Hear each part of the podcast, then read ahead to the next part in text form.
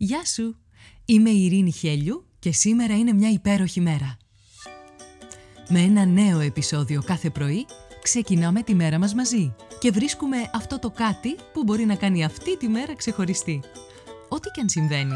Είτε όλα γύρω σου μοιάζουν ένας πεντακάθαρος ουρανός γεμάτος πυροτεχνήματα, είτε μια ατελείωτη συννεφιά που σε ρουφάει χωρίς τελειωμό, όσο μισογεμάτο ή μισοάδιο κι αν φαίνεται να είναι το ποτήρι, εσένα σου δίνεται ένα μοναδικό δώρο.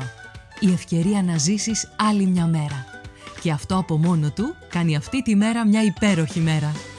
Κάνε subscribe για να μην χάνεις επεισόδιο. Φόρεσε τα γυαλιά της ευγνωμοσύνης και έλα να βρεις τη φωτεινή ματιά ακόμα και στην πιο σκοτεινή ημέρα. Ώστε να λες με κάθε καιρό «Σήμερα είναι μια υπέροχη μέρα».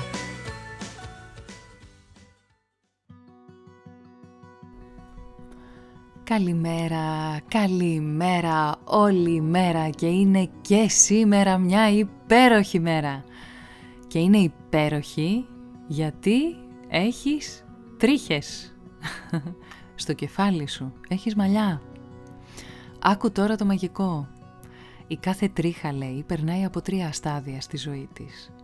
Η πρώτη διαρκεί περίπου ένα με τρία ή τέσσερα χρόνια και είναι η φάση που η τρίχα αναπτύσσεται.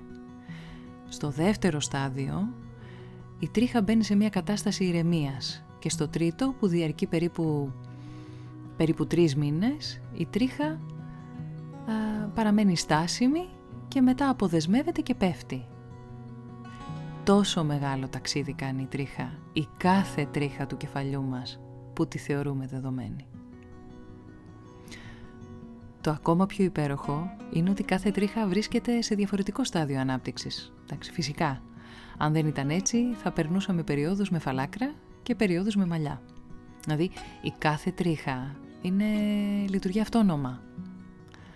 Σκέψου πόση σοφία και συντονισμός αρμονικός υπάρχει στη φυσιολογική λειτουργία του σώματός μας για να μπορούμε να έχουμε μαλλιά. Δεν είναι υπέροχο. Ο νους μου πηγαίνει στο παραμύθι της Ραπουνζέλ, αλλά έχω αναφερθεί σε άλλο επεισόδιο γι' αυτό, οπότε δεν θα συνεχίσω τώρα. Σε όποια λειτουργία όμως σταθείς που εξυπηρετεί η ύπαρξη των μαλλιών σου, είναι ευλογία. Σε προστατεύουν από το κρύο. Και μόνο η σκέψη του χειμώνα έξω στο κρύο, χωρίς μαλλιά, μου ακούγεται σαν πολύ μεγάλη πρόκληση. Έπειτα σε προστατεύουν από τη ζέστη, Κάνε την ίδια εικόνα που ανέφερα πριν, αλλά αντί για χειμώνα και κρύο, βάλε φάση καύσωνα. Δεν το θέλεις. Τώρα φέρες στο μυαλό σου πόσες φορές τα μαλλιά σου έγιναν αυτό που ήθελες να δηλώσεις σε συνδυασμό με την υπόλοιπη εμφάνισή σου. Δηλαδή η διάθεσή σου αποτυπωνόταν σε όλη σου την εμφάνιση. Και τα μαλλιά κυριαρχούν, έτσι. Ή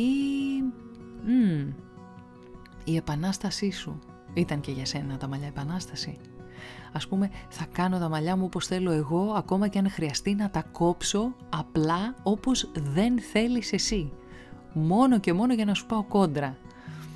Νομίζω ότι αυτή τη φράση αρκετοί στην εφηβεία την έχουν σκεφτεί και έχουν λειτουργήσει με αυτόν τον τρόπο.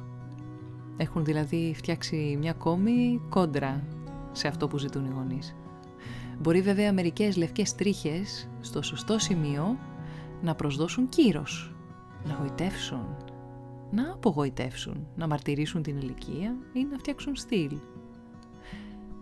Σίγουρα έχουμε όλοι πειραματιστεί με την κόμη μας και συνεχίζουμε να το κάνουμε σε κάθε ηλικία.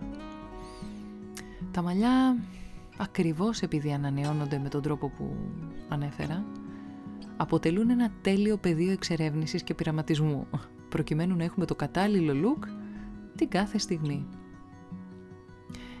Καλά, είναι φορές που το κομμωτήριο μοιάζει σαν προθάλαμος ψυχοθεραπευτηρίου και η ψυχική μας ανάκαμψη επαφίεται εξ ολοκλήρους στην αντιληπτική ικανότητα του κομμωτή και στην επιδεξιότητά του στο ψαλίδι. Ίσως περισσότερο από όλα τα μαλλιά μας είναι ευλογία γιατί σηματοδοτούν ότι όλα, όλα βαίνουν καλώς και ότι το σώμα μας ούτε χρήζει ούτε δέχεται κάποιας ισχυρής παρέμβασης. Εσύ, εσύ που ακούς και που έχεις μπει σε πρόγραμμα χημειοθεραπείων και τα βλέπεις να πέφτουν, γνωρίζεις πόσο πραγματική ευλογία είναι να είναι τα μαλάκια μας στη θέση τους. Και έτσι θα καταθέσω και το προσωπικό μου. Ε, συνήθιζα να τα σχολιάζω αρνητικά γιατί τα δικά μου είναι επιμέρους ατίθασα, δηλαδή κάποιες τούφες έχουν το δικό τους χαρακτήρα, με αποτέλεσμα να έχω, ξέρεις, κατά τόπου συμπεριφέρονται αυθαίρετα. Αυτό μέχρι που αντιλήφθηκα ότι είναι πραγματικά τεράστια ευλογία που τα έχω, όπως και να είναι. Αχτένει τα άλλουστα, άτσαλα. Και έτσι όταν το συνειδητοποίησα ξεκίνησα, ξεκίνησα να τους μιλάω πάρα πολύ όμορφα, όπως και να είναι. Σε σένα λοιπόν που ξέρεις ότι θα, θα ζήσεις ένα διάστημα χωρίς αυτά, πραγματικά εύχομαι μια γρήγορη ανάρρωση και σύντομα να χαίρεσαι και τα μαλάκια σου, ευτυχής και ακμαία. Για την ερώτηση της ημέρας τώρα. Σκέψου, απάντησε και πράξε. Τι θα έλεγες εσύ σήμερα στις τριχούλες της κεφαλής σου, στα μαλάκια σου, Ποια συγνώμη θα ήθελες να τους ζητήσεις; Και ποιο ευχαριστώ έχεις να τους πεις. Σήμερα; Σήμερα που είναι μια υπέροχη μέρα.